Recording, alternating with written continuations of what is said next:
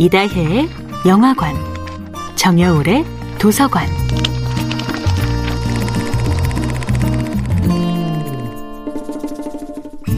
안녕하세요. 여러분과 아름답고 풍요로운 책 이야기를 나누고 있는 작가 정여울입니다.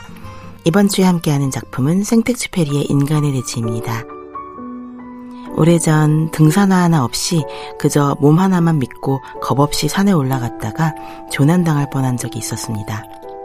마주치는 등산객들은 혀를 끌끌 차며 그런 신발로는 산에 오면 안 된다고 야단을 치셨습니다.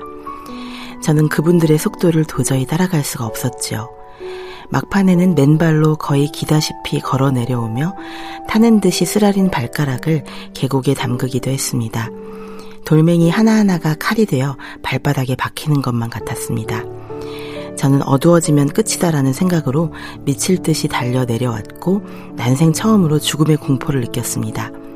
저에게 그 사건은 내 몸에 저항하는 자연의 힘을 느끼게 한 최초의 사건이기도 했습니다. 인간에게 저항하는 대지의 힘을 생생히 느끼기 위해 저에게는 등산화라는 최소한의 무기가 필요했던 것이지요. 어린 왕자의 작가 생텍쥐페리에게는 하늘의 광대 무변함에 저항하는 비행기라는 무기가 있었습니다.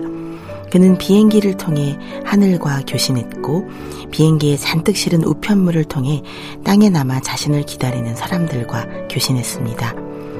생텍쥐페리는 이렇게 말합니다.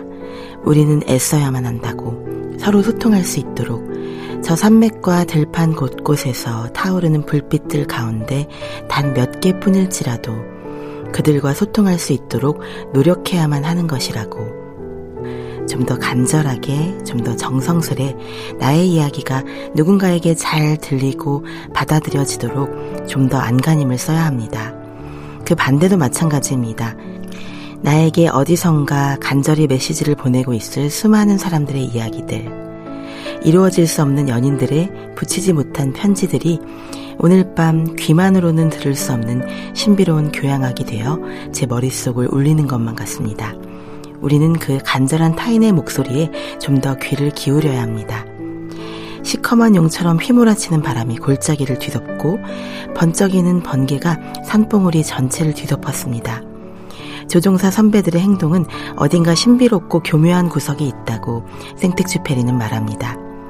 이따금 그 선배들 중 하나가 영영 돌아오지 않기도 합니다.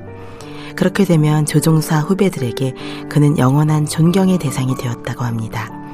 정야울의 도서관이었습니다.